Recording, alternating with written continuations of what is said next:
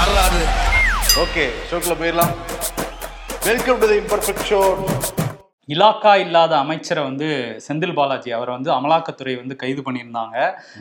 இதுக்கிடையில அவருக்கு இருதய அறுவை சிகிச்சையெல்லாம் நடந்து இப்போ ஹாஸ்பிட்டலில் இருக்காரு. அந்த ஆட்கொணர்வு மனு ஒன்று வந்து செந்தில் பாலாஜி தரப்புல இருந்து போடப்பட்டிருந்தது. அதுக்கான விசாரணையெல்லாம் முடிஞ்சு இன்னைக்கு தீர்ப்பே வெளியாகி இருக்கு. ஆமா இரு நீதிபதிகள் கொண்ட அமர்வு நிஷா பானு பரத சக்கரவர்த்தி ரெண்டு பேரும் விசாரிச்சுட்டு இருந்தாங்க. நிஷா பானோ அவங்களுடைய தீர்ப்பு என்ன குறிப்பிட்டிருந்தாங்கன்னா இந்த கைது சட்டப்படி தவறானது. செந்தில் பாலாஜியை உடனே விடுவிக்க வேண்டும்னு அவங்க உத்தரவு. பரத சக்கரவர்த்தி என்ன தீர்ப்பு கொடுத்திருந்தாருன்னா சட்டப்படி இந்த கைது வந்து சரி. சட்டத்துக்கு முறையாக அதோட விதிகளின் படி அந்த கைது வந்து நடந்திருக்கு. மருத்துவர்களுடைய அறிவுறுத்தல் படி அல்லது அடுத்த பத்து நாள் நீங்கள் காவிரி மருத்துவமனையில் இருந்துக்கலாம். அதற்கு பிறகு சிறையிலேயோ இல்லை வேறொரு மருத்துவமனையிலோ மாத்திக்கலாங்கிற மாதிரி அவருடைய உத்தரவு வந்து இருந்திருக்கு. இப்ப ரெண்டு பேருமே மாறி மாறி தீர்ப்பு கொடுத்ததுனால மூன்றாவது நீதிபதிக்கு இது போக போகுது. அதுக்குள்ளார அமலாக்கத்துறை உச்சநீதிமன்றத்தை வந்து காலையிலே அணுகிட்டாங்க. இந்த மாதிரி ரெண்டு நீதி- நீதிபதிகள் மாறி மாறி தீர்ப்பு கொடுத்துருவாங்க உடனே நீங்க விசாரிக்கணுயான்னு சொல்லிட்டு கோரிக்கை வைக்க உச்சநீதிமன்றம் மறுத்திருக்காங்க. இல்ல மூன்றாவது நீதிபதியும் விசாரிச்சுட்டு அவருடைய முடிவை சொல்லட்டும். அதற்கு பிறகு நான் விசாரிக்கிறேன்னு சொன்ன உச்சநீதிமன்றம் விரைவில் மூன்றாவது நீதிபதி விசாரிக்கிறதுக்கு உத்தரவு வந்து போட்டிருக்காங்க. ஆமா அதனால உயர்நீதிமன்றத்துல திரும்ப ஒரு விசாரணை நடந்து மூன்றாவது நீதிபதி என்ன சொல்ல போறாருங்கிறதுல தான் இந்த வழக்கே இருக்குது. அன்னைக்கு காலையில ஆறு மணிக்கு கோழி கொக்கரக்கோன்னு கூவுச்சுங்க ஆரம்பிச்சு எல்லாத்தையும் கேட்டுட்டு மூன்றாவது நீதிபதி நிஷா பானு தரப்புக்கு ஆதரவாகவா? இல்ல வந்து பரத சக்கரவர்த்தி அவருடைய தீர்ப்புக்கு ஆதரவாக ஒரு தீர்ப்பு கொடுப்பாங்க? அதற்கு பிறகு யாருக்குங்கிறது தெரியும். ஆனா இது வந்து அமலாக்கத்துறைக்கு ஒரு செட்பேக் தான் வந்து சொல்றாங்க. அமலாக்கத்துறை வந்து எப்படியாவது செந்தில் பாலாஜியை கைப்பற்றியே தீரணும்னு சொல்லிட்டு கங்க கட்டிட்டு இருக்காங்க. ஆல்ரெடி ரெண்டு மூணு முறை செந்தில் பாலாஜியுடைய சகோதரர் அசோக் அவருக்குமே வந்து சம்மன் அனுப்பிச்சிருக்காங்க. அவர் ஆஜராகவே இல்லை. அவர் அப்ஸ்காண்ட் ஆயிட்டாரு. இப்போ உச்சநீதிமன்றத்துல சொல்லி தேடப்படும் குற்றவாளியா அறிவிக்கணும்னு சொல்லிட்டு அடுத்த கட்ட முயற்சியில இறங்க போறாங்கன்னா அமலாக்கத்துறை. ஓ செந்தில் பாலாஜியோட தம்பியையா? ஆமா. ஓகே அதான் உச்சநீதிமன்றத்துல வேற அமலாக்கத்துறை அவங்க சாட்சியங்கள்லாம் அளிக்கிறாங்கன்னு வேற அந்த மனுல வந்து சொல்லியிருக்காங்க. அதனால அந்த உச்சநீதிமன்றம் இப்போ உயர்நீதிமன்றத்தை விரைவா விசாரணை முடிங்கன்னு சொல்லியிருக்காங்க. ஆல்ரெடி செந்தில் பாலாஜி மேல மூன்று வழக்குகள் இருந்தது. ரெண்டுமே வந்து மோசடி வழக்குகள் தான். இப்ப என்ன வழக்கு வந்து போடப்பட்டிருக்குன்னா ஊழல் தடுப்பு பிரிவும் சேர்த்து வந்து அதுல போட்டிருக்காங்க. சென்னை மத்திய குற்றப்பிரிவு போலீசார் நூத்தி எழுபத்தெட்டு பேருக்கு சம்மன் அனுப்பப்பட்டிருக்கு இன்னும் நூத்தி இருபது பேர் வந்து விசாரிக்க வேண்டியது இருக்கான் ஓஹோ. அதனால செந்தில் பாலாஜி எப்படி இருந்தாலுமே அவரோட அடுத்த ஒரு ஆறு மாசத்துக்கு இலாக்கா இல்லாத அமைச்சரா தான் தொடருவார். ஓஹோ தொடருவார் அப்ப? ஸ்டாலின் தான் விட மாட்டேங்கிறாருல அவரை. ஆமா அவங்க விட மாட்டேங்கிறாங்க. எந்த இலாக்கா இல்லாலும் பரவாயில்ல ஒரு அமைச்சரா தான் நீடிக்கணும்னு சொல்லிட்டு இருக்காருல்ல. சரி அவருடைய உரிமை இது. அதே மாதிரி நேத்து முதல்வர் மு க ஸ்டாலின் அப்போலோ மருத்துவமனையில் அனுமதிக்கப்பட்டிருந்தாரு. எதுக்காகன்னா அந்த வழக்கமான செக்கப் தான். பண்ணிட்டு இன்னைக்கு காலையில் டிஸ்சார்ஜ் வந்து ஆயிருக்காரு. ஏன்னா நிறைய பக்கம் டிராவல் பண்ணி கொஞ்சம் உடம்பு சோர்வுலாம் இருந்ததுதான் அவருக்கு. ஓகே. அதனால சின்ன சின்ன டெஸ்ட் எடுக்க வேண்டியது தான் எடுத்தாங்க எல்லாமே நார்மலாக இருக்கான். பயப்பட வேண்டியது இல்லைன்னு சொல்லிட்டு மருத்துவர் சொல்லியிருக்காங்க. ஓகே. சில எக்ஸசைஸ்லாம் பண்ணுறதுக்காக அறிவுறுத்தலாம் பண்ணியிருக்காங்களாம். இப்போ டிஸ்சார்ஜ் ஆகி கிளம்பி. பிஜேபிக்கு எதிராக ஒன்று கூடி இருக்கிறதுல முக்கியமான எதிர்க்கட்சிகள்னு பார்க்குறப்ப ஒன்று காங்கிரஸ் இன்னொன்று வந்து திமுக. ரெண்டு கட்சி கிட்ட தான் நிறைய எம்பிஸ் வேற இருக்காங்க. அதனால ரெண்டு பேரும் ரொம்ப ஸ்ட்ராங்காக இருந்தாங்க. ஒருத்தருக்கு ஒருத்தர் விட்டு கொடுக்காம அப்படி இருந்தாங்க. மற்ற கூட்டணியில் இருக்கு யாராலும் பிச்சுக்கிட்டு போகலாம். மம்தா பிச்சுட்டு போகலாம். அரவிந்த் கெஜ்ரிவால் பிச்சுக்கிட்டு போகலாம். ஏன்னா சரத்பவாரை கூட பிச்சுட்டு போக வாய்ப்பு இருக்கு ஃபியூச்சரில் ம். ஆனா ஒரு அணையினால விரிசல் ஏற்பட்டிருக்கு காங்கிரஸுக்கும் திமுகவுக்கும் இப்ப. ஆமா லைட்டா வந்து அடிச்சுக்க ஆரம்பிச்சிருக்காங்க இப்பதான். டி கே சிவகுமார் வந்து அன்னைக்கு கொளுத்தி போட்டாரு. காவேரியில வந்து தண்ணி கொடுக்க முடியாது ஏன்னா எங்களுக்கே இல்லை அப்படின்ட்டு. அது மட்டும் இல்லாம மத்திய நீர்வளத்துறை அமைச்சரை சந்திச்சு மேக்கேத்தாட்டு அணையை வந்து நாங்க கட்டணும் அதுக்கு ஒப்புதல் கொடுங்கங்கிற மாதிரி கேட்டிருக்கதாகவும் தகவல் வெளியாச்சு. இப்போ அதுக்கப்புறம் இங்கே வந்தார் டென்மார்க்கில் பயணங்கள்லாம் முடிச்சுட்டு இங்கே வந்த நம்மளோட நீர்வளத்துறை அமைச்சர் துரைமுருகன் என்ன பண்ணாருன்னா ஒரு அறிக்கையை விட்டார். நாங்கள் வந்து வாங்குவோம் அவங்கள விட காவேரி வந்து எங்களுக்கு தான் அப்படின்னு உச்சநீதிமன்றமே சொல்லியிருக்கு காவேரி நீருங்கிறது. எங்களுக்கும் அதில் பங்கு இருக்குங்கிற மாதிரிலாம் பேசிட்டு இருந்தாங்க அறிக்கையும் விட்டுருந்தாங்க. இப்போ என்ன பண்ணிட்டாருன்னா நான் டெல்லிக்கே கிளம்பி போறேன்னு சொல்லிட்டு இன்னைக்கு கிளம்பி போயிருக்காரு. மத்திய நீர்வளத்துறை அமைச்சரை வந்து நேரடியாக சந்திச்சு உச்சநீதிமன்ற தீர்ப்புக்கே முரணா நடந்துக்கிறாங்க கர்நாடகாவில் அதனால நீங்க சொல்லணும் அப்படின்னு சொல்லிட்டு மேக்கேத்தாட்டு அணை விவகாரம் பத்தி பேச போறாரு. அதை தாண்டி இந்த காவேரி விஷயம் தண்ணி விஷயத்தை பத்தியும் நான் பேச போறேன் அப்படின்னு சொல்லிட்டு கிளம்பி போயிருக்காரு. ஏன்னா நம்மளுடைய உரிமை உச்சநீதிமன்ற தீர்ப்பே இருக்கு. அதையும் தாண்டி திரும்ப திரும்ப அம்புழுக்கிற மாதிரி கர்நாடகா பண்ணா ஏற்புடையதா இருக்காது இல்ல கண்டிப்பா. இன்னொரு விஷயம் என்னன்னா ஸ்டாலின் இதை பத்தி வாயே திறக்கவே கிடையாது. துரைமுருகன் சொல்றாரு திமுக இருக்கிற ஒரு சில எம்பிஸ் வந்து பேசியிருக்காங்க. காங்கிரஸ் எதிராக பேசுறாங்க. பட் ஸ்டாலின் இது வரைக்கும் வாய் திறக்காம தான் இருக்காரு. இல்ல அவரு சித்தாராமையா திறக்கட்டும். அப்புறம் நான் திறக்கிறேன்னு வெயிட் பண்றாரு போல. நான் இது நீர்வளத்துறை டு நீர்வளத்துறைன்ட்டு டி கே சிவகுமார் நானே டீல் பண்றேன்னு நினைக்கிறாரு போல. ஒருவேளை அந்த பதவியேற்பு விழாவுக்கு போனப்ப. டி கே சிவகுமார் தான் உழுது வந்து ஸ்டாலினை கவனிச்சாரு. ஆமா கட்டிலாம் வாங்க. முடிச்சிட்டு இருந்தாரு. வாங்க வந்து முன்னாடி இல்லைங்க அப்படின்னு சொல்லி ராகுல் காந்தி. பிரியங்கா முன்னாடி எல்லாம் நிப்பாடி வச்சுட்டு போனாரு.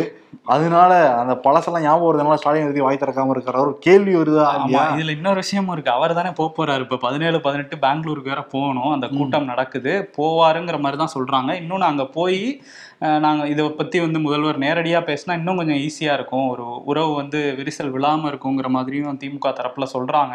ம். சோ நம்ம பதினேழு பதினெட்டு வரையும் வெயிட் பண்ணி தான் அதான் பார்க்கணும். போனா இங்க வந்து அண்ணாமலை குரூப் வந்து கோ பேக் ஸ்டாலின்ங்கிறத ட்ரெண்ட் பண்ணா இருக்கும்னு சொல்லிட்டு இருக்காங்கல்ல ஆக்சுவலி பாட்னால போறப்பவே Go மோடிக்கு back. கோ பேக் தாண்டி கோ பேக் ஸ்டாலின் தான் வந்துட்டு இருக்குது ஆமா. அது என்ன எங்களுக்கு புதுசா கேக்குறாங்க திமுக காரங்க ஓ அவங்க எனக்கு வந்தா சரிதான்ப்பா. நான் ட்ரெண்டானா போதும் அப்படி நல்லதுதாங்க. கோ பேக் ஸ்டாலின் பண்ணா பாட்னாலே ட்ரெண்ட் ஆச்சு இங்கேயும் ட்ரெண்ட் ஆகுது. அப்ப யாரு நெக்ஸ்ட் பிஎம் வேட்பாளர்? அண்ணனை கன்சிடர் பண்ணுங்கன்ட்டு போய் நிக்கலாம்ல? ட்ரெண்ட் வச்சு. அதுக்காகவே போவாரு. நான் போயே தீருவேன் நீங்க ட்ரெண்ட் பண்ணியே ஆகணுங்கிற மாதிரி. ஓகே பதினேழு பதினெட்டு என்ன நடக்குதுன்னு பார்ப்போம் இங்க எதிர்க்கட்சி தலைவர் எடப்பாடி பழனிசாமி வெளியில போறதுக்கு தேர்தல் பிரச்சாரத்துக்கு எல்லா இடங்களுக்கும் இனோவா கார் தான் பயன்படுத்திட்டு இருந்தாரு. இப்ப இனோவா கார்ல அவருடைய முகம் வந்து சரியா மக்களுக்கு போய் சேரலையாம். ஆஹா. மக்கள் வந்து உங்க கார்ல கொஞ்சம் காரை மாத்துங்க உங்களுடைய அழகு முகத்தை. பார்க்க முடியல. அப்படின்னு கேட்டுக்கொண்டதுக்கு இணங்க ஓகே ஃபோர்ஸ் மோட்டார்ஸ் அந்த கம்பெனில இருந்து வெளியாகிற அர்பேனியா காரை வந்து வாங்கியிருக்காரு ஓகே நாற்பது லட்சத்துக்கு மேலங்கிறாங்க நிறைய வந்து ஆல்டர்லாம் பண்ணிருக்காங்களாம் காரை. அந்த கார்ல பத்து பேர் அளவு உட்காந்துக்கலாமா? ஆனா அது கூட வந்து பாதுகாவலரும் ரெண்டு பக்கமும் நின்னுக்கலாமா? ஆ, காருன்னு சொல்லக்கூடாது. அது ஒரு ஜீப் மாதிரி தான் இருக்கு. பத்து பேர் அதாவது வேன் மாதிரி இருக்கு பெரிய வேன் மாதிரி. பத்து. பேர் உட்காந்துக்கலாம் அப்படின்றாங்க. ஆனா அதுல எடப்பாடி பழனிசாமிக்கு பிடிச்ச அம்சம் என்னன்னா ம். நல்லா அவருடைய ஃபேஸ் தெரியுதான் வெளியில? லைட்டிங் எல்லாம் செட் பண்ணி அப்படியே ஜெயலலிதா போவாங்கல்ல. கார்ல அந்த மாதிரி நம்ம செட் பண்ணிட்டாங்க. ஓகே இப்பவே அந்த அதாவது கண்ணாடியை திருப்பினா எப்படி ஜீவா ஆட்டோ ஓடுங்கிற மாதிரி யாரோ சொல்லியிருக்காங்க. காரை மாத்திருங்க நீங்க அடுத்த முதல்வர் நீங்க தான் அப்படின்ட்டு இருக்காங்கன்னு நினைக்கிறேன்.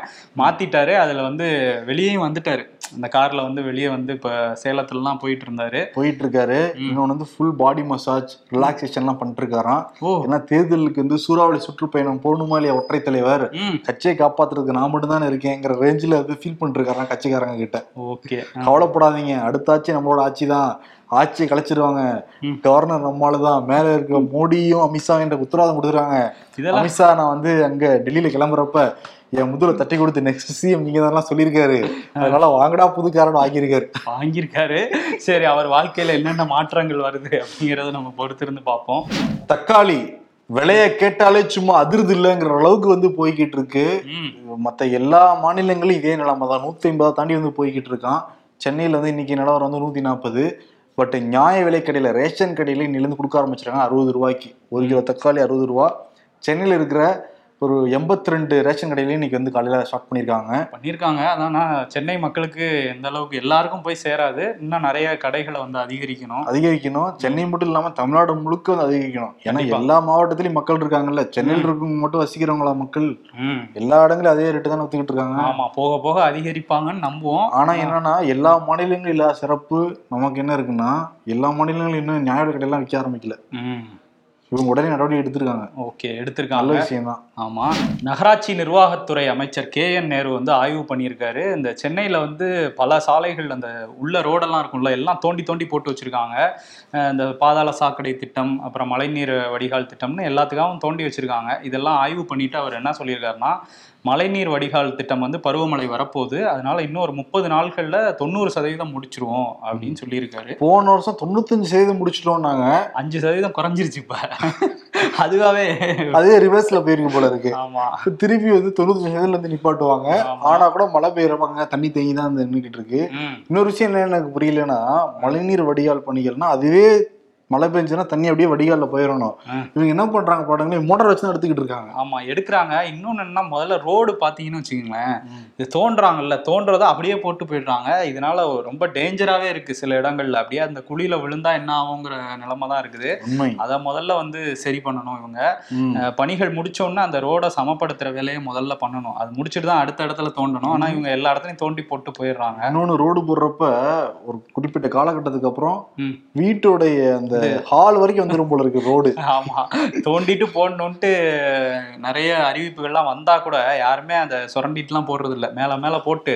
இந்த ஆட்சிக்கு வந்தோடனே இறையன்பு போட்ட உத்தரவே அதுதான். ஆமா. நீங்க வந்து ரோடு போடுறப்ப ஃபுல்லாத்தையும் எல்லாத்தையும் எடுத்துட்டு ரோடு போடுங்கன்னாங்க. இப்போ ஃபுல்லா வந்து ரோடு நம்ம கழுத்தளவு அந்த அளவுக்கு முன்னாடி இங்க இருந்தது இப்ப இங்க வரையும் வந்துருச்சு. ஆமா. ஓகே இன்னொரு விஷயம் வந்து தமிழ்நாட்டில் வந்து ஒரு பெரிய அதிர்வலை ஏற்படுத்தியிருக்கு. ராஜீவ்காந்தி மருத்துவமனையில் ஒன்றரை வயது குழந்தை வந்து ம ட்ரீட்மெண்ட்டுக்காக அட்மிட் பண்ணியிருந்தாங்க. அந்த குழந்தைக்கு வந்து ஒரு இன்ஜெக்ஷன் செலுத்தப்பட்டிருக்கு. ஒரு ட்ரிப்ஸ் வந்து வெனஃபைன் அப்படிங்கிற ட்ரிப்ஸ் வந்து செலுத்தப்பட்டிருக்கு. அதில் வந்து அவங்க அந்த குழந்தையோட கை வந்து அழுகி அந்த கையையே எடுத்திருக்காங்க. ஒரு கொடூரமான ஒரு சம்பவம் தான் அது. அது பார்க்கும்போதே அவங்க அம்மா பேசும்போதே நமக்கு பதபதைப்பு தான் ஏற்படுத்துது இந்த குழந்தை வந்து 32 வாரங்கள்லயே வந்து பிரசவம் ஆயிடுச்சு அதுக்கப்புறம் அந்த நிறைய அந்த காம்ப்ளிகேஷன்ஸ்லாம் இருந்திருக்கு. அவங்களுக்கு பிரெயினில் வந்து பிளட் கிளாட் ஆகுறது அந்த குழந்தைக்கு. அதுக்கப்புறம் தலையில் நீர் கோர்த்து நிற்கிறதுன்னு ஆரம்பம் முதலே பிரச்சனை இருந்திருக்கு. முதல்ல ஒரு ஆறு மாதம் ப்ரைவேட்டில் தான் ட்ரீட்மெண்ட்லாம் பார்த்துருக்காங்க அந்த குழந்தையோட பெற்றோர். அதுக்கப்புறம் வந்து ஒரு வருஷமாக வந்து அரசு மருத்துவமனைகளில் தான் பார்த்துட்டு இருக்காங்க. இப்போ சமீபத்தில் அதாவது அந்த குழந்தைக்கு ஒரு பிரச்சனை வரும். சரி பண்ணோன்னா திரும்ப வந்து ஒரு பிரச்சனை வரும். மருத்துவமனைக்கும் வீட்டுக்கும் மாற்றி மாற்றி தான் ஓடிக்கிட்டு இருந்திருக்கிறாங்க. இப்போ சமீபத்தில் இந்த பிரச்சனை வந்ததுக்கப்புறம் அவங்க வந்து திரும்பியும் அந்த கிளாட் ஆகுது. அப்புறம் தண்ணி நீர் கோர்த்துருக்கு அப்படின்னு சொல்லிட்டு ராஜீவ்காந்தி அரசு மருத்துவமனையில் அட்மிட் பண்ணப்போ தான் இந்த மாதிரி ஒரு சம்பவம் வந்திருக்கு. அந்த முத முதல்ல அந்த இன்ஜெ இன்ஜெக்ட் பண்ணப்பயே அவங்க அம்மா சொல்லியிருக்காங்க ஏதோ சகப்பா மாறுது க குழந்தைக்கு கைன்னு. மூணு நாளாக சொல்லியிருக்காங்க அவங்க கேட்கவே இல்லை அந்த மருத்துவர்கள். இல்லை ஒன்றும் இல்லை சரியாயிடும் ஒன்றும் இல்லை சரியாயிடும்னு பதில் சொல்லிகிட்டே இருந்திருக்காங்க. ஆனால் வந்து கடைசியில் அந்த கை வந்து ரத்த ஓட்டம் இந்த இடத்துல கிளாட் ஆனதுனால கை ஃபுல்லாகவே வந்து அழுகிருச்சு. அந்த கையையும் இப்போ எடுத்துட்டாங்க. இதுக்கு விசாரணை குழுவெல்லாம் அமைச்சிருந்தாங்க. ஆமா விசாரணை குழு வந்து இன்னைக்கு அறிக்கை வந்து தாக்கல் பண்ணுவாங்க அப்படின்னு சொல்றாங்க. அதுவுமே அந்த டீன் தேரணி ராஜன் என்ன சொல்றாருன்னா ராஜீவ்காந்தி மருத்துவமனையோட டீன் என்ன சொல்றாருன்னா இல்ல நாங்க சரியான வகையில தான் ட்ரீட்மெண்ட் பண்ணியிருக்கோம். அவங்கள்ட்ட கையெழுத்தெல்லாம் வாங்கிட்டு ப்ராப்பரா பண்ணியிருக்கோங்கிற மாதிரி தான் அவங்க சைட்ல சொல்றாங்க. இது சேஃபர் ஜோன் தான் கையெழுத்து வாங்கிட்டோம்னு சொன்னது சேஃபுக்காக பாத்தீங்கன்னா எங்க மேல தப்பு இல்லைன்னு காட்டுறதுக்காக தான் இருக்கு அவர் அதுதான் சொல்றாரு. இருந்தாலும் நாங்க மருத்துவ குழு வந்து அமைச்சிருக்கோம் அப்படிங்கிற மாதிரி அவங்க சொல்றாங்க. அமைச்சர் மா சுப்பிரமணியனுமே வந்து அந்த குழந்தை இவ்வளவு நாள் உயிர் வாழ்ந்ததே ஒரு மெடிக்கல் மிராக்கிள் தான் அப்படிங்கிற மாதிரி அவர் ஒரு ஸ்டேட்மெண்ட் சொல்லியிருக்காரு. அந்த குழந்தைக்கு வந்து உரிய நிவாரணம் கொடுக்கணும்னு சொல்லி எதிர்க்கட்சிகள்லாம் சொல்லிட்டு இருக்கிறாங்க. அதே நேரத்தில் எதிர்க்கட்சி தலைவர் எடப்பாடி பழனிசாமி வந்து இது இந்த பாதிப்பை பற்றி கேள்வி கேட்கும்போது அவர் சில தவறான விஷயங்களை பேசினதும் இப்போ வந்து பெரிய சர்ச்சையாயிருக்கு. அவர் என்ன சொல்லிட்டாருன்னா அந்த குழந்தை இழந்து வாடும் குடும்பத்தினருக்கு ஆழ்ந்த இரங்கல்ங்கிற மாதிரி சொல்லிட்டாரு. பின்னாடி நின்ன செம்மலை தான் வந்து இல்லை கை தான் எடுத்திருக்காங்க அப்படின்னு சொன்னதுக்கப்புறம் அதை வேற சிரிச்சுக்கிட்டே வந்து ஐயோ தப்பாக சொல்லிட்டேன்னு சொன்னதும் இப்போ சர்ச்சையாயிருக்கு. ஆனால் எதிர்க்கட்சிகள் எல்லாம் ஒன்று ஒரு விஷயம் சொல்கிறாங்க கண்டிப்பாக அவங்க செலவு ஃபுல்லாக நீங்கள் தான் ஏற்றுக்கணும் நிவாரணமும் கொடுக்கணும் அப்படிங்கிறது அதுதான் சரியாக இருக்கும். அதே நேரத்தில் அலட்சியம்ங்கிறது வந்து அறவே இருக்கக்கூடாது. பிரதமர் மோடி அவருடைய வீட்டுக்கு மேல நேற்று காலையில் அஞ்சு மணிக்கு ஏதோ மர்ம பொருள் வந்து பறந்திருக்கான் ட்ரோன் மாதிரி. ஓகே. காவல்துறையில உடனே வந்து புகார் கொடுக்கப்பட்டிருக்கு. தீவிரமா அலசி ஆராய்ஞ்சிருக்காங்க. அப்படி எந்த மர்ம பொருளும் பறக்கல. பாதுகாப்பாக தான் இருக்குது அந்த ஏரியா அப்படின்னு சொல்லிட்டு விசாரணையில தெரிய வந்திருக்கு. ஓகே. பலத்த பாதுகாப்பு தேவை. ம் ஆமாம் அதே மாதிரி இன்னொரு இன்னைக்கு ஒரு முக்கியமான மாநாட்டில் வேற கலந்துகிட்டு இருக்காரு ஆன்லைன் மூலியமா. ஷாங்காய் ஒத்துழைப்பு அந்த கூட்டமைப்போட மாநாடு வந்து இன்னைக்கு நடந்திருக்கு. இதை இந்தியா தான் ஹோஸ்ட் பண்ணியிருக்காங்க. இதில் ஏற்கனவே வந்து சைனா ரஷ்யா அப்புறம் பாகிஸ்தான்லாம் இருக்காங்க. இப்போ புதுசாக வந்து ஈரான் வந்து இப்போ சேர்ந்துருக்காங்க இந்த கூட்டமைப்பில். இன்னைக்கு அதில் பேசின பிரதமர் மோடி என்ன சொல்லியிருக்காருன்னா டெரரிசம்க்கு எதிராக வந்து எந்த இதுவும் காட்டக்கூடாது. அதை எத் துணிஞ்சு எதிர்க்கணும் அப்படிங்கிற மாதிரி பேசியிருக்காரு. புதின் அப்புறம் ஜி ஜின்பிங் அப்புறம் ஷபாஸ் ஷெரீஃப்னு எல்லாருமே கலந்துக்கிட்டு இருந்திருக்காங்க. அதான் அந்த மாநாடு வந்து பொதுவாக பாதுகாப்பாக அதிகரிக்கணும் அப்படிங்கிற பேசிஸில் தான் அந்த மாநாடு நடந்திருக்கு. அதே மாதிரி நேத்து வந்து நாடாளுமன்ற நிலைக்குழு கூட்டம் வந்து கூடியிருக்கு. எதுக்காகனா அந்த பொது சிவில் சட்டம். அதுக்காக தான். மொத்தம் முப்பத்தி ஏழு மெம்பர்ஸ் இருக்காங்க. பதினேழு பேர் தான் கலந்துக்கிட்டாங்க திமுக சார்பாக வில்சன்லாம் கலந்துக்கிட்டாரு பட் காங்கிரஸ் திமுக உள்ளிட்ட எதிர்க்கட்சிகள் கடுமையான எதிர்ப்பு இதெல்லாம் கொண்டு வரவே கூடாதுன்னு. பட் பிஜேபி வந்து இல்லை இல்லை. ஒரே நாட்டில் எல்லாருக்கும் ஒரே மாதிரி சட்டம் இருந்தால் தான் நிர்வாகத்தில் எல்லா பக்கமும் வசதியாக இருக்கும் எங்களுக்கு இருக்கிற மாதிரி அவங்க தரப்பு சொல்கிறாங்க போன மாதம் பதிமூணாம் தேதி ஆரம்பிச்சு இந்த மாதம் பதிமூணாம் தேதி வரைக்கும் மக்கள்கிட்ட கருத்து கேட்குறாங்க இந்த சட்டத்தை பற்றி உங்களுடைய கருத்து என்னன்னு சொல்லுங்க அப்படின்னு. போற போக்க பார்த்தா இந்த ஜூலை மூன்றாவது வாரம் நாடாளுமன்றம் கூட போகுது. இந்த சட்டத்தை கொண்டு வந்துருவாங்க போலதான் தெரியுது. ம். கொண்டு வந்துட்டாங்கன்னா நாடு முழுக்க பதற்றம் ஏற்படலாம் அப்படின்னு சொல்லிட்டு எதிர்கட்சிகள் இப்பவே சொல்ல ஆரம்பிச்சிருக்காங்க. ஓகே அதை நம்ம வெயிட் பண்ணி தான் பார்க்கணும். இன்னொரு பக்கம் நாடாளுமன்றத்தில் போன முறை வந்து அந்த கூட்டத்தொடர் நடக்கவே இல்லை. காரணம் வந்து அதானி. இந்த வாட்டி என்னன்னா அதானி பற்றி பேசும்போது அம்பானி இருக்கார்ல அனில் அம்பானி. அவரை வந்து இடி வந்து கூப்பிட்டுருக்காங்க விசாரணைக்கு. என்னன்னா அந்த அந்நிய செலாவணியில் மோசடி பண்ணிட்டாரு அப்படிங்கிற வழக்கில் வந்து இப்போ நேரில் ஆஜராகி நேற்று எட்டு மணி நேரம் அவர்கிட்ட விசாரணை நடத்தியிருக்காங்க. ஸோ இதே மாதிரி ஒரு நிலை வந்து அம்பானிக்கும் வரலான்ட்டு எதிர்க்கட்சிகள் சொல்ல ஆரம்பிச்சிருக்காங்க. இப்போ உங்கள்கிட்ட பணம் இருக்கு. அனில் அம்பானி ஒரு காலத்துல வெயிட்டா இருந்தவர் தான். இப்போ அவருக்கு கம்பெனி லாஸ் ஆயிட்டதுனால இப்போ தூக்கி உள்ள வைக்க போறாங்க. உங்களுக்கும் இந்த நிலைமை வரலாம் அப்படின்ட்டுலாம் பேச ஆரம்பிச்சிருக்காங்க. யானைக்கும் அடிசருக்கும். ம். வாய்க்கு ஒரு வட்டமா இல்லையா? அதே மாதிரி தேஜஸ்வி மேல குற்றப்பத்திரிகை தாக்கல் செய்யப்பட்டிருக்கு. தேஜஸ்வி அவருடைய அப்பா லாலு பிரசாத். ம். அவங்க அம்மா ராப்ரி தேவின்ட்டு எல்லார் மேலேயும் வந்து அந்த ஏற்கனவே உள்ள வழக்கு தான். நிலம் வாங்கி தரேன். அதாவது வேலை வாங்கி தரேன்னு சொல்லிட்டு நிலத்தை மோசடி பண்ணிட்டாரு லாலு அப்படிங்கிற வழக்கு அவர் ரயில்வே துறை அமைச்சராக இருந்தப்ப அதில் இப்போ தேஜஸ்வியையும் வந்து சேர்த்துருக்காங்க. இதெல்லாம் என்ன சொல்கிறாங்கன்னா அதாவது ஃபஸ்ட்டு இவ்வளோ நாள் ஒரு வருஷமாக அஜித் பவாரோட பேசிகிட்டு இருந்தாங்க. இந்த டைம் பார்த்து உடைச்சிருக்காங்க. காரணம் வந்து எதிர்க்கட்சிகள்லாம் ஒற்றுமையாக இருக்குங்கிறத குலைக்க நினைக்கிறாங்க பிஜேபி அப்படின்னு சொல்கிறாங்க. அதே மாதிரி தான் முக்கிய அங்கம் வகிக்கிற ஆர்ஜேடி கட்சியோட தலைவர் தேஜஸ்வியையும் இப்போ குற்றப்பத்திரிகையில் அவர் பேரையும் சேர்த்துருக்காங்க. அப்படின்னு வந்து எதிர்க்கட்சிகள் தரப்புல சொல்றாங்க. ஆனா இதெல்லாம் எ- எங்க ஒற்றுமையை வந்து ஒன்றும் பண்ண முடியாதுன்னு சுப்ரியா சூலே வந்து பேசியிருக்காங்க. தேசியவாத காங்கிரஸோட செயல் தலைவர். அவங்க சொல்றாங்க இல்ல அவங்க பிஜேபி என்ன வேணா பண்ணட்டும் ஒற்றுமையா தான் இருப்போம் அப்படின்னு சொல்லிட்டு இருக்காங்க. மணிப்பூர் ரெண்டு மாசமா பத்தி எரிஞ்சுக்கிட்டு தான் இருக்கு. இவங்களுக்கு அணைக்கிறதுக்கு மனம் இல்லையாங்கிற கேள்வி தான் எல்லாருக்குமே எழ ஆரம்பிச்சிருக்கு ரெண்டு மாசமா வந்து போய்கிட்டு இருக்கும். உச்சநீதிமன்றத்திலேயே இந்த வழக்கு விசாரணைக்கு வந்தது. சந்திரசூட் வந்து புதுப்பிக்கப்பட்ட முழுமையான விரிவான ஒரு அறிக்கையை எங்களுக்கு கொடுங்கன்னு சொல்லிட்டு உத்தரவு போட்டிருக்கு அந்த மாநில அரசுக்கு. இந்த சொலிசிட்டர் ஜெனரல் துஷார் மேத்தா வந்து இல்லை இல்லை இருபத்தி நாலு மணி நேரம் இந்த ஊரடங்க அஞ்சு மணி நேரமாக குறைச்சிருக்கும். அஹ், பலி எண்ணிக்கையில் கம்மியாகிட்டு இருக்கு. சட்ட ஒழுங்கெல்லாம் பாதுகாப்பதாருன்னு சொல்லிட்டு ஒரு சொன்னா கூட நிலைமை இன்னும் மாறல இல்லை நேத்தோட நாலு பேர் இறந்து போயிறாங்க ஆமா மணிப்பூர்ல. இறந்துருக்காங்க. அவர் அவங்க வந்து அந்த பிரேன் சிங் இருக்கார்ல முதலமைச்சர் அவர் வந்து மெய்ட்டி மக்களுக்கு தான் ஆதரவா இருக்காரு. அந்த மெய்ட்டிங்கிற கம்யூனிட்டி பீப்புள்ல இந்துக்கள் தான் அதிகம். அவங்களுக்கு ஆதரவா செயல்படுறாரு. குக்கீஸ்ல வந்து கிறிஸ்தவர்கள் இருக்கிறதுனால அவங்க ஒடுக்குறாங்கங்கிற மாதிரி குக்கி இன மக்கள் வந்து பேசிட்டு இல்ல இருக்காங்க நேத்து நீதிமன்றத்தில் தான் வாதமா வச்சிருக்காங்க. நேத்தை சேர்ந்தவங்க என்ன சொல்றாங்கன்னா அரசாங்கமே அவங்களுக்கு ஆதரவா இருந்து எங்களை அழிக்க பாக்குது எங்களை எப்படியாவது காப்பாத்துங்கன்னா உச்சநீதிமன்றத்திலே குமுறி இருக்காங்க அவங்க அவங்க தரப்பு சார்பாக. ஓகே ஆமா. அந்த பழங்குடி மக்கள் அன்னைக்கு கூட என்ன ஆச்சுன்னா ஒரு ஒரு ட்வீட் போட்டார். ரெண்டு மூணு ட்வீட் போட்டாரு குக்கி மக்களுக்கு எதிராக பிரேன் சிங் வந்து போட்டாரு. நீங்களாம் மியான்மர்ல இருந்து வந்தவங்க அப்படிங்கிற மாதிரி ஒரு தொனியில ஒரு மூணு நாலு ட்வீட் போட்டாரு. அது எல்லாமே இப்போ பெரிய சர்ச்சையானோன்னு உடனே டெலீட் பண்ணிட்டாரு. ஸோ இதுல இருந்தே அந்த வெட்ட வெளிச்சமா அவங்க மெய்ட்டிக்கு ஆதரவா தான் செயல்படுறாங்கங்கிறது வந்து தெரிய வருது. மணிப்பூர் பிரித்தாலும் சூழ்ச்சி. இப்போ இதுல இருந்து என்ன தெரியுது? அடிச்சுக்கிறதுனா அடிச்சுக்கோங்க நாங்க பாத்துக்கிட்டு இருப்போங்கிறதானே தெரியுது. ஆமா அப்படிதான் இருக்குது. இதுதான் எதிர்கட்சிகள் குற்றச்சாட்டை வைக்கிறாங்க. காங்கிரஸ் தரப்புல தான் குற்றச்சாட்டை வைக்கிறாங்க. ஆமா அதே மாதிரி மணிப்பூர் மாதிரியே வெளிநாட்டுல வந்து பிரான்ஸ் வந்து பத்தி எரிஞ்சிட்டு இருக்கு.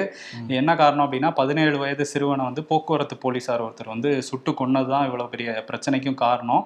அது தொடர்ச்சியா நடந்துட்டு இருக்கு. அந்த வன்முறையை அடங்கவே இல்லை. ஆனா கூட இந்த வன்முறையை பயன்படுத்தி சில பேர் வந்து அங்க விலையுறந்த ஷோரூம்கள்லாம் இருக்கும்ல ஆப்பிள் ஷோரூம் அந்த மாதிரி இடங்கள்லாம் போய் இதை வச்சு திருடவும் ஆரம்பிச்சிட்டாங்க அப்படிங்கிற மாதிரி அதிபர் மேக்ரான் வந்து சொல்லியிருக்காரு. இதெல்லாம் நிறுத்திக்கங்க அப்படின்ட்டு. அந்த பையனோட வீட்ல இருந்தே இந்த வன்முறைகள்லாம் பார்க்கவே எங்களுக்கு கஷ்டமா இருக்கு. நிறுத்திக்கங்க அப்படின்னு சொல்லியிருக்காங்க. இருந்தா கூட நிறுத்தாம அந்த போயிட்டே தான் இருக்குது. ஒரு மூவாயிரம் பேர் வரையும் இப்போதைக்கு கைது பண்ணியிருக்காங்க. கூடிய சீக்கிரத்துல பிரான்ஸ்லயும் அமைதி திரும்பணும்.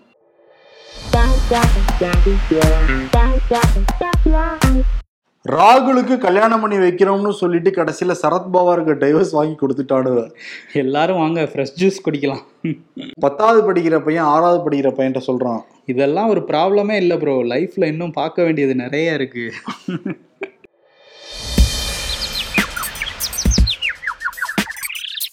ஊழலை ஒழிக்கும் நவீன மிஷின் பாஜக. Washing machine to bank account சம்பளம் வந்து நாலு நாள் தான் ஆகுது. அதுக்குள்ள பாதி காலியா பண்ணி வச்சிருக்க. அரசியல்ல இதெல்லாம் சாதாரணமாப்பா. யாருக்கு விருதுனா செந்தில் பாலாஜியோட கொடுக்கலாம்.